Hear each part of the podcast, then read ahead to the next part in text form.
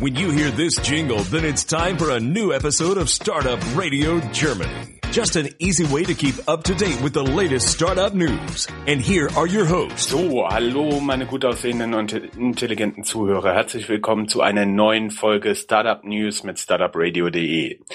Heute haben wir natürlich wieder Kirill am Start. Hallo.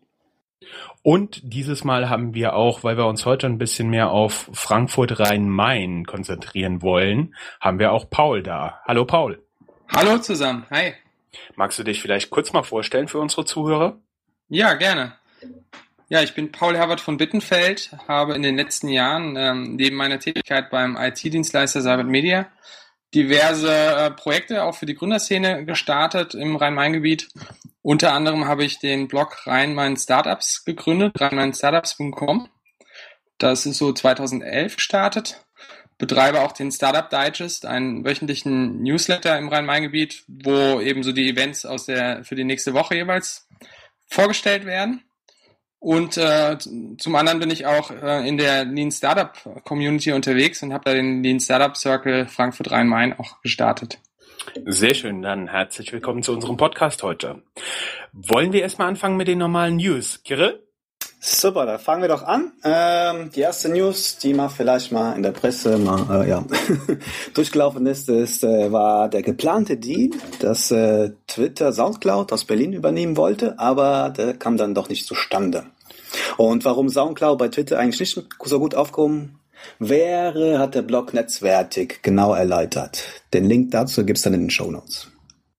Genau, die Vivo ist ja schon bekanntlich, dass sie gerne mal eine Breitseite gegen die Startup-Community fährt. Das war das letzte Mal, als man Berlin sozusagen als Startup-Hub beerdigt hat. Dieses Mal hat man sich wieder ähm, etwas an die an das Crowdinvesting herangewagt. Im Schwarm in die Pleite hieß dieser ähm, hieß dieser Artikel, der natürlich dann Reaktionen ähm, provoziert hat einmal in crowdfunding.de und einmal im Seedmensch-Blog haben wir da entsprechende Antworten für euch zusammengefasst.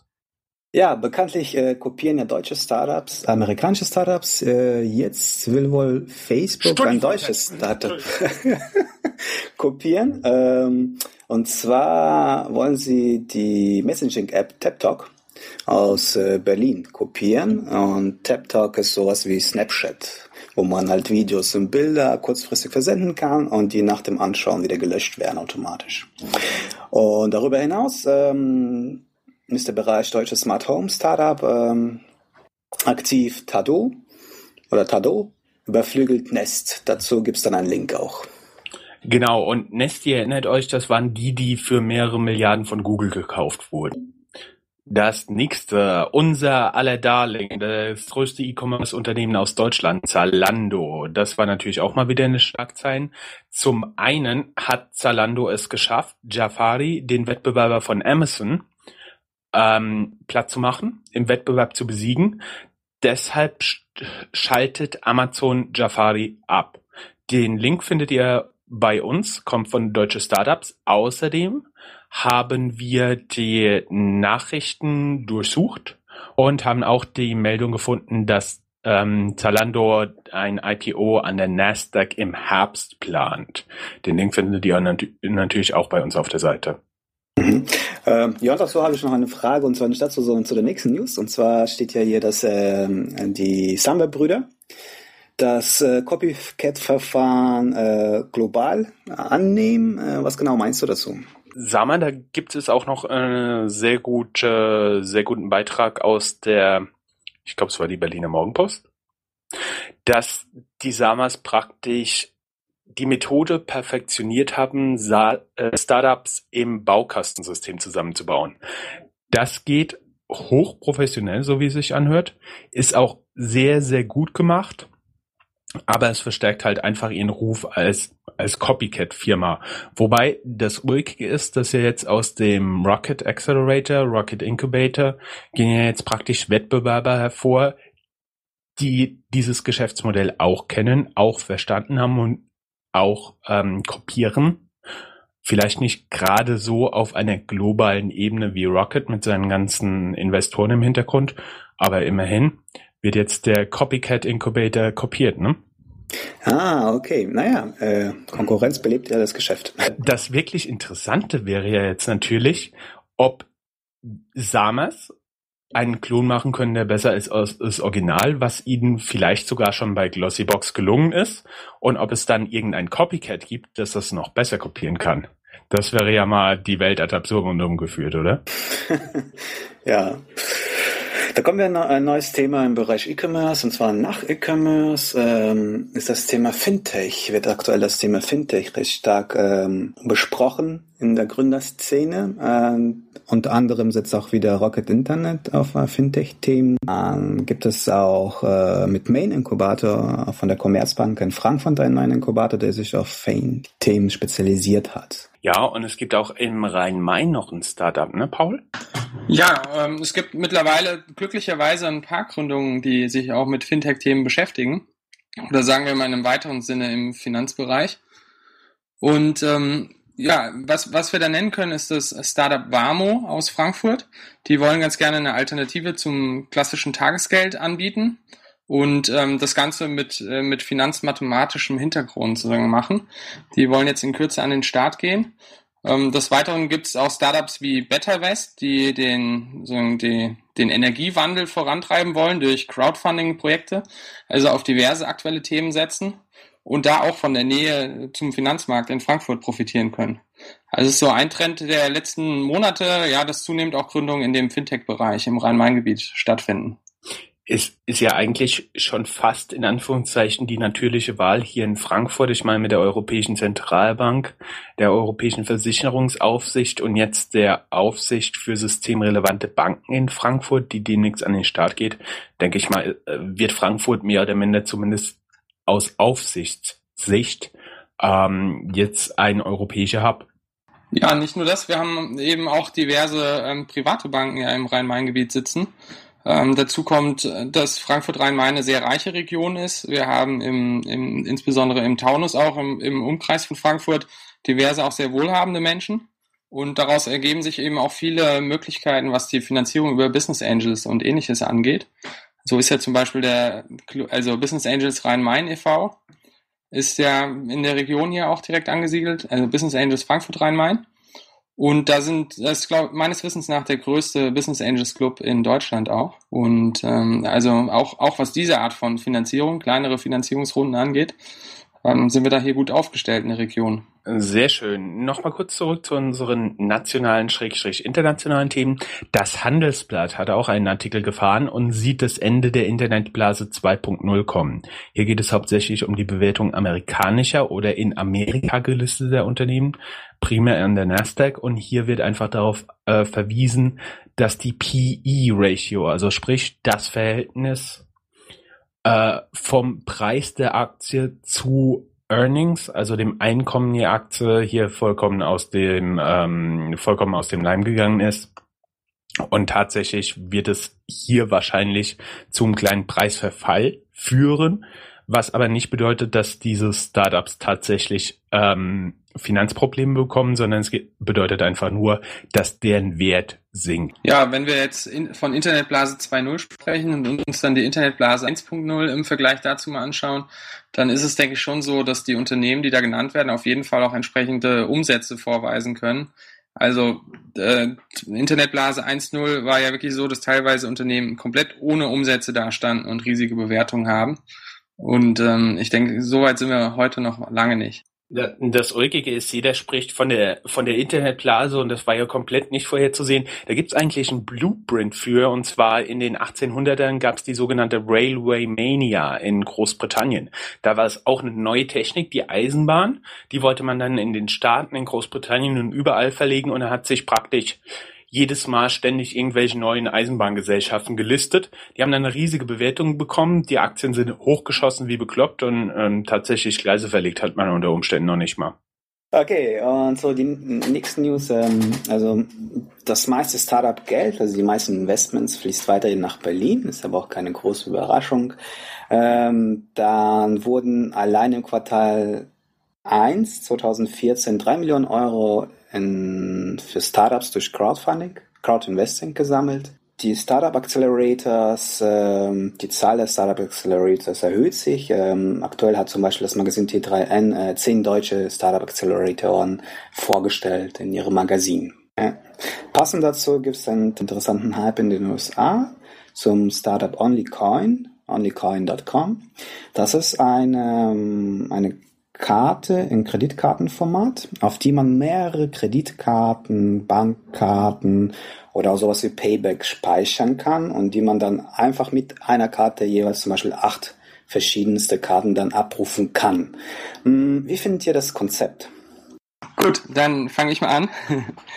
Ja, ist auf jeden Fall ein spannendes Konzept, das letztendlich äh, zu Convenience führt und Convenience ist immer ganz gut. Ich kann mein ganzes Portemonnaie entschlanken. Ich muss sagen, ich habe selbst bestimmt äh, immer so zehn bis zwölf Karten, die ich mit mir rumschleppe. Insofern eine ganz gute Geschichte. Mm, Gedanken mache ich mir vor allem um die Themen zum einen mal Sicherheit und zum anderen die Frage auch, wie generell das Mobile Payment sich weiterentwickelt, weil da ja auch andere Ansätze sind, wo ich beispielsweise dann über PayPal oder andere Dienste auch abrechnen kann und eine Karte als solches dann gar nicht mehr brauche. Ja, das erste, was ich gemacht habe, als ich das gesehen habe in der Vorbesprechung hier zu unserer Podcastaufnahme. Ich habe mal richtig herzlich gelacht, weil es ist das ideale Tool für jeden Kreditkartenfälscher. Der kann nicht eine gefälschte Kreditkarte da haben, sondern der kann direkt 30, 40er auf einer Karte haben. Also ich weiß nicht so, ob ich das mitmachen würde. Vielleicht für diese ganzen Kundenkarten kann ich mir gut vorstellen, dass ich da mein äh, Portemonnaie entschlanken könnte. Aber Kreditkarten, EC-Karten da drauf machen, wäre ich ehrlich gesagt nicht dabei. Wobei das Konzept Konzept ja hinter Kreditkarten ist ja, äh, egal was mit der Kreditkarte passiert, die erstatten ja immer den Betrag. Ist das, ist das richtig? Also Fehlbuchung, zum Beispiel die Karte kommt abhanden, du meldest das und dann wird ja der Betrag, der darüber lief dann von irgendjemandem, der die Karte zum Beispiel gestohlen hat, der wird ja dann erstattet. Der, der wird dir selbst als Eigentümer der Kreditkarte zurückerstattet, das stimmt. Genau. Das, das läuft aber praktisch über eine Versicherung. Mhm die äh, entweder die ausgebenden Banken oder die Kreditkartenunternehmen ja. abgeschlossen haben. Also sprich, das wird zurückerstattet, wenn du es wirklich nachweisen kannst, nachweisen musst. Mir ging es zum Beispiel auch mal so. Ich bin, ähm, ich bin Kunde auf einer Website gewesen, die wurde gehackt und dann wurde ähm, einiges eingekauft auf meine Kreditkarte. Hm, ich muss dann zugeben, das hat zwar ein bisschen gedauert, da muss ich auch eine Versicherung an Eidesstadt ausfüllen. Ähm, tatsächlich habe ich aber das Geld zurückbekommen. Hm.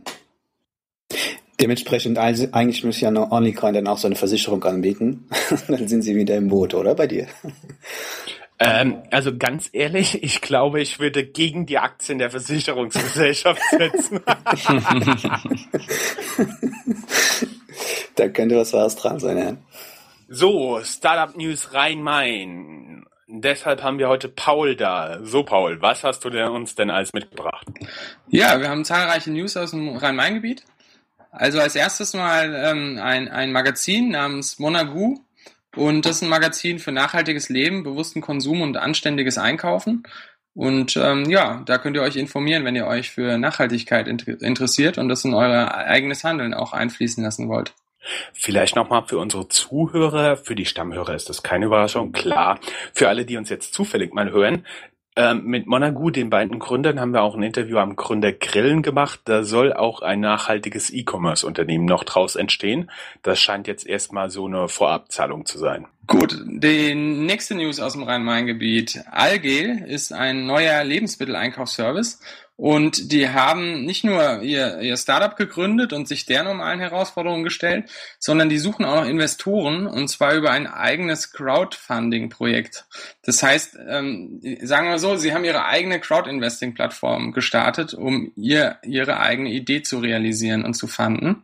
Es wird gemunkelt, dass sie davor mehrmals abgeblitzt sind bei klassischen ähm, Crowdfunding-Plattformen. Und deshalb der Schritt, sich da selbst äh, zur Crowd-Investing-Plattform aufzumachen und parallel noch das eigene Startup hochzuziehen. Das klingt ja A, ziemlich ambitioniert.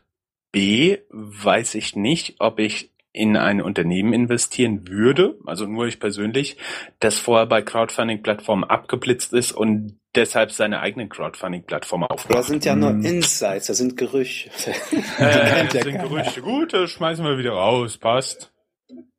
So, Leute, erinnert ihr euch noch an unsere ehemaligen Teilnehmer in einem unserer Podcasts? Kirill, welcher war das? Sieben? Sechs mit den Startup News? Ja. Ähm, wo wir Pay aus Wiesbaden da hatten. Dort steigt der ehemalige Group Joshua der Dresdner Bank ein. Genau, und der FAZ-Verlag äh, oder die Verlagsgruppe beteiligt sich an dem Blog oder Magazin für Gründer.de. Unser aller Paul hat ähm, Informationen über Healthcare-Startups im Rhein-Main-Gebiet zusammengetragen. Die findet ihr natürlich auf unserer Website und dort äh, ist sein Blog Rhein-Main-Startups verlinkt. Ja, genau. Also da soll sogar eine ganze Serie auch zukünftig noch vorgestellt werden. Ähm, es ist so, dass auch mir selbst gar nicht so klar war, was wir hier an Healthcare-Startups in der Region haben. Und umso spannender ist es jetzt auch für mich dann in den nächsten Monaten einfach zu sehen, was da für Startup Gründungen in dem Bereich vorgestellt werden. Hast du denn eine Idee, wo praktisch dieser Kern dieser Healthcare-Startups liegt? Weil als erstes fällt mir natürlich ein, wenn ich aus Frankfurt über den Main schaue, dann sehe ich diese riesigen Unikliniken. Das ist ja praktisch Healthcare par excellence. Ist das wirklich so, so Nukleus, aus dem sich das entwickelt oder kommen die irgendwie direkt aus der Uni oder sonst woher? Ja, man muss ja sehen, dass es ja das auch in Mainz entsprechend gibt. Da gibt es ja auch ein Uniklinikum. Insofern ist das ein äh, ganz guter Startpunkt einfach in der Richtung auch, was Forschung angeht in dem Healthcare-Bereich. Ähm, da sind wir hier im Rhein-Main-Gebiet sehr gut aufgestellt mit zwei großen ähm, Kliniken gleich. Ähm, ich ich kann es tatsächlich nicht genau sagen, wo die, wo die letztendlich herkommen, die ganzen Healthcare-Startups. Ähm, die sind für die klassischen Web-Startups häufig auch einfach in einer anderen Community noch unterwegs. Ich kann mir gut vorstellen, dass da in den nächsten äh, Monaten und Jahren auch noch einiges entstehen wird in dem Bereich, dass das äh, stärker miteinander verschmilzt, so wie wir das jetzt in dem Fintech-Bereich sehen. Und dann wird da, denke ich, einiges an Potenzial auch sein. BetterWest, das ja übrigens aus dem Startup Weekend äh, Frankfurt herausgegangen ist, ähm, hat jetzt schon zahlreiche neue Energieeffizienzprojekte abgeschlossen bzw. auch online gestellt. Insgesamt wurden 240.000 Euro in wenigen Wochen zusammengetragen. Leute, und wir haben auch zwei Startups aus Rhein-Main gerade aus den News für euch zusammengetragen. Der Secondhand-Type in Frankfurt geht weiter mit Vintage Hub und außerdem haben wir Shippies.de. Das sind Frankfurter Startups, das Kunden in Zulieferer verwandelt für die letzte Meile. Ähm, hier scheint man noch nicht online zu sein, aber das behalten wir natürlich im Überblick für euch. So, natürlich gibt's in Rhein-Main viel Geld und deshalb auch viel Finanzierung. Wir haben euch da ein paar Links zusammengetragen. Vom Frankfurter Gründerfonds über den Main Inkubator, das Business Angels Network, Forum Kietrich und äh, Venture Capital Fonds, die wir auch gefunden haben, die in Rhein-Main ansässig sind. Die Links findet ihr natürlich in den Show Notes bei uns auf der Seite. Dann kommen wir doch zu den Hotspots in Frankfurt äh, Rhein-Main. Wo trifft sich die Startup-Szene eigentlich so? Kirill, du hast doch ein Interview mit dem Social Impact Lab gemacht. Erzähl uns doch mal was drüber. Äh, da gab es mal vorab ein Interview, genau. Das wurde aber nicht veröffentlicht aus äh, diversen Gründen. ähm, ja, aber da kann auch Paul wahrscheinlich was erzählen. Der war ja, glaube ich, auf der Eröffnungsfeier dabei, oder? Genau, ich war bei der Eröffnungsfeier vom Social Impact Lab. Genau, also Social Impact Lab ist eigentlich auch eine, eine ähm, sagen, die sitzen, glaube ich, auch in Hamburg noch mit. Also es gibt diverse Locations. Genau, Berlin, jetzt, Hamburg und Frankfurt. Ah ja, genau, ja. Jetzt in, in Frankfurt, das hat ähm, ziemlich neu aufgemacht jetzt, ich glaube im Februar. Der äh, geleitet wird der Standort in Frankfurt von Nils Hafer, der bekannt ist unter anderem durch das Gründertaxi und durch andere Projekte. Und die haben dort vor, zwei mehr oder weniger ähm, größere Projekte voranzutreiben. Das eine sind äh, letztendlich Projekte aus dem Bereich Sozialunternehmertum, also Social Entrepreneurship. Ähm, es wird, äh, das Programm nennt sich Andersgründer. Und das andere Programm, was sie noch haben, ist für Gründer mit Migrationshintergrund. Und den Gründungen aus diesen zwei Bereichen bieten sie dann eben in einer Art von einem Coworking Space auch oder einem Inkubator kann man fast schon sagen, ähm, diverse Unterstützung durch die Büroräumlichkeiten, aber eben auch durch Beratungsgespräche und durch ihr Netzwerk und richten auch mittlerweile diverse ähm, Veranstaltungen dort aus. Und bieten auch ein Coworking Space an. Richtig, ja. Genau. Also es ist, äh, ist ganz gut unterwegs dazu, so ein Hub für das Sozialunternehmertum auch im Rhein-Main-Gebiet zu werden. Dann kommen wir doch auch zum Heimathafen Wiesbaden. Das ist ja auch ein Coworking Space, der letztes Jahr aufgemacht hat, Paul. Du kannst dich ja ein bisschen besser aus. Ja, die haben äh, tatsächlich vor jetzt über anderthalb Jahren aufgemacht mit dem Coworking-Teil. Letztes Jahr kam dann noch das Café dazu. Also eine sehr schöne Integration, äh, sind, sind zentral in Wiesbaden gelegen.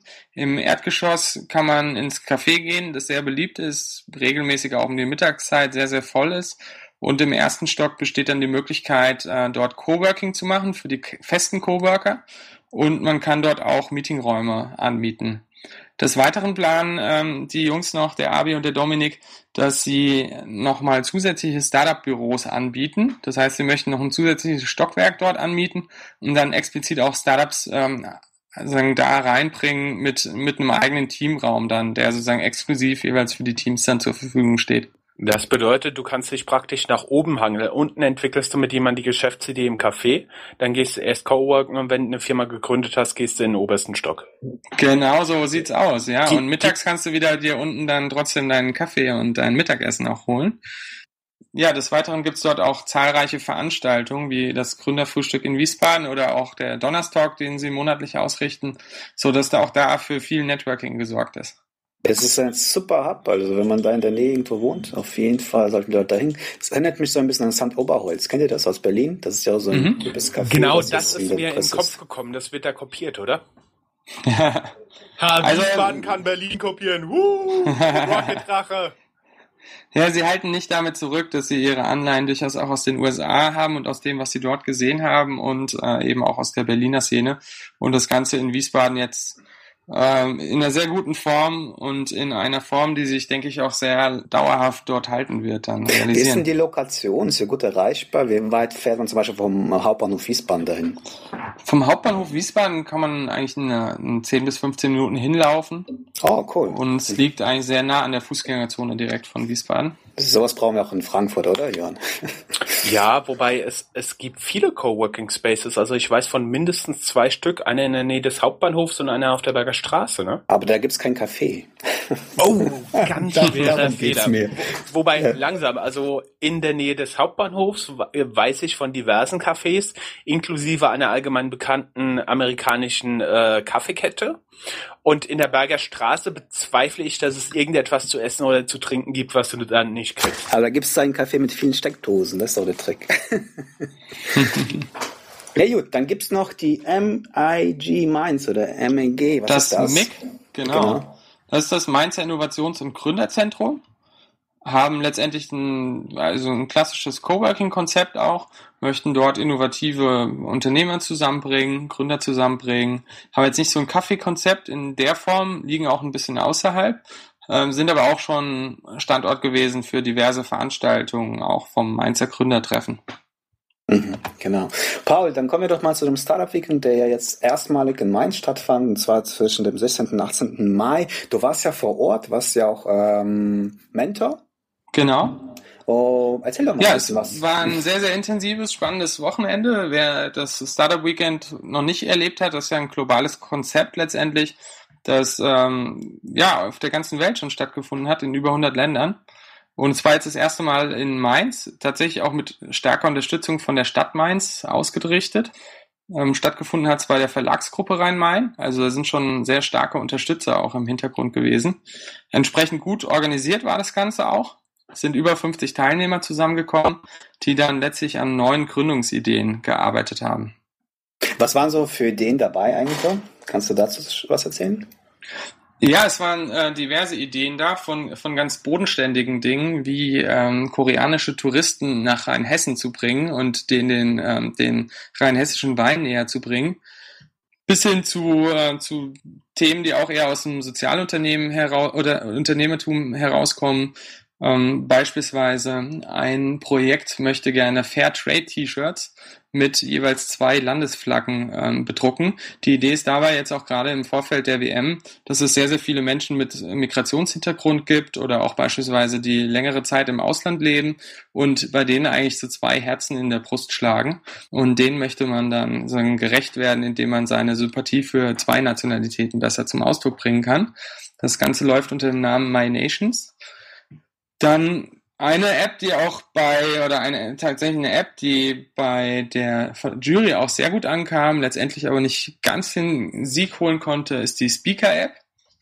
Bei der Speaker-App ist geplant, dass man einen Schwerpunkt darauf legt, Sprecher bei Konferenzen wirklich auch Leads zu verschaffen. Also sprich, dass er Kontakte am Ende auch mit raus aus seinem Publikum herausziehen kann.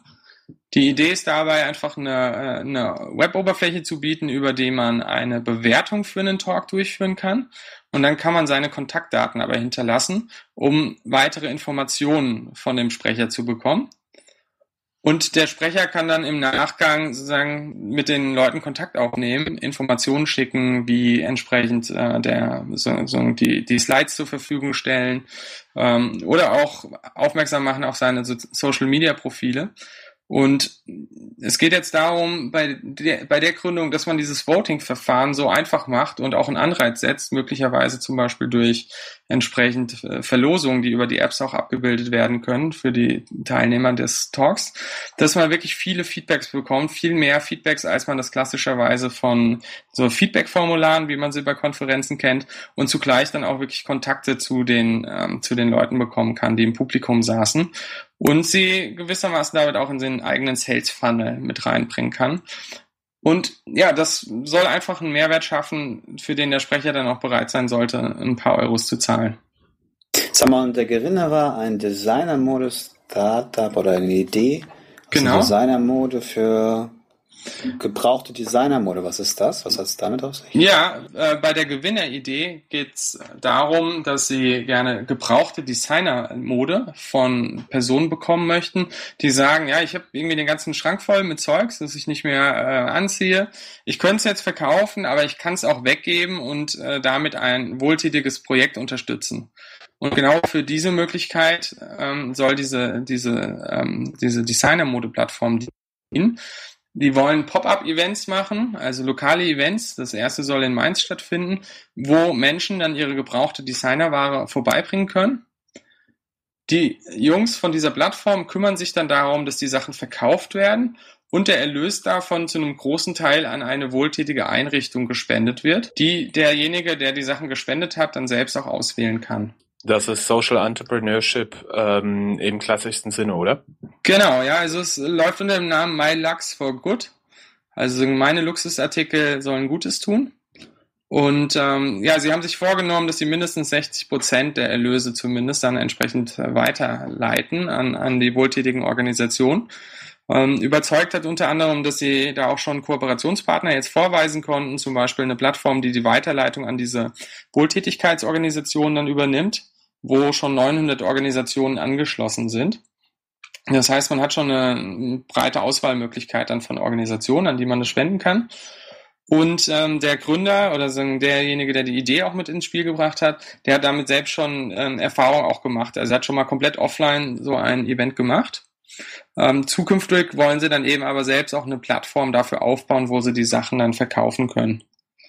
Nicht unerheblich ist natürlich bei den Online-Payment-Geschichten dann auch ähm, Zahlungsabwicklungsgebühr und auch der Versand und ähnliches. Da kommen also auch einige Kosten auf die zu, so dass sie sich eben ähm, vorgenommen haben, da 60 Prozent zumindest an die Organisation weiterleiten zu können. Sehr schön. Wie ihr ja alle wisst, unsere lieben Zuhörer, gibt es jeden dritten Montag im Monat den Gründerstammtisch in Frankfurt im Zirkus. Davon haben wir jetzt schon einmal äh, berichtet und haben auch Interviews dort gemacht. Das letzte Mal waren wir natürlich auch wieder vor Ort. Ähm, es sind dort 30 bis 100 Leute unterwegs und es lohnt sich eigentlich immer zu kommen. Das nächste Gründergrillen ist am 17. Juli in Frankfurt geplant. Die Location wird noch bekannt gegeben. Entweder auf Reimann Startups vorbeischauen oder den Twitter-Stream abonnieren von startupradio.de. Dann gibt's am 9.7. wieder ein Gründerfrühstück im Heimathafen Wiesbaden. Das findet alle zwei Monate statt. Dort können Gründer pitchen und auch einfach darlegen, was sie gerne brauchen im Moment oder wo sie Unterstützung brauchen könnten und sich dann gegenseitig vernetzen und sich aushelfen. Der Donnerstag-Talk äh, ist ein monatliches Treffen im Heimathafen Wiesbaden mit verschiedenen Themen und beim, beim Juli-Treffen soll es darum gehen, um das Thema Startup in Wiesbaden und Rhein-Main. Es soll ein Einblick in die Gründerszene der Region gewährt werden. Also es wird einige spannende Talks geben. Da ist im Moment in Abstimmung, wer genau die Sprecher sein werden. Ähm, es wird auf jeden Fall eine Vorstellung von diversen Gründern aus der Region geben und auch von einigen Institutionen. Wer also einen kompakten Überblick haben will, was so in der Gründerszene der Region passiert, der kann da bei dem Donnerstag vorbeikommen. ein Startup Weekend gibt es nicht nur in Mainz, sondern das gibt es auch in Frankfurt. Das wird wahrscheinlich wieder, das wird dieses Jahr wieder organisiert werden, liegt wahrscheinlich Ende August, Anfang September. Ähm, Startupradio.de wird definitiv darüber berichten. Äh, wir lassen euch den genauen Zeitpunkt und die Location wissen. Das letzte Mal war das Ergebnis des Startup Weekends Better West. Außerdem gibt es das Next B2B Forum am 13. Juni bei Bloomberg TV in Frankfurt. Da werde ich auch vor Ort. Natürlich haben wir ja auch wieder Studien, Papers und sonstiges für euch äh, gesucht und gefunden. Die findet ihr alle in den Show Notes auf unserer Website. Genau, liebe Leute. Und äh, wenn ihr die Folge super geil fandet, dann hinterlasst doch bitte mal einen Kommentar. Oder wenn ihr die total schlecht fandet, äh, wollen wir darüber auch natürlich wissen. Also bitte kommentieren. Ja, lasst uns wissen, egal ob auf Facebook, auf Twitter, auf Soundcloud oder bei uns auf der Website. Vielen Dank. Mixcloud, genau. Ja, Mixcloud, Entschuldigung.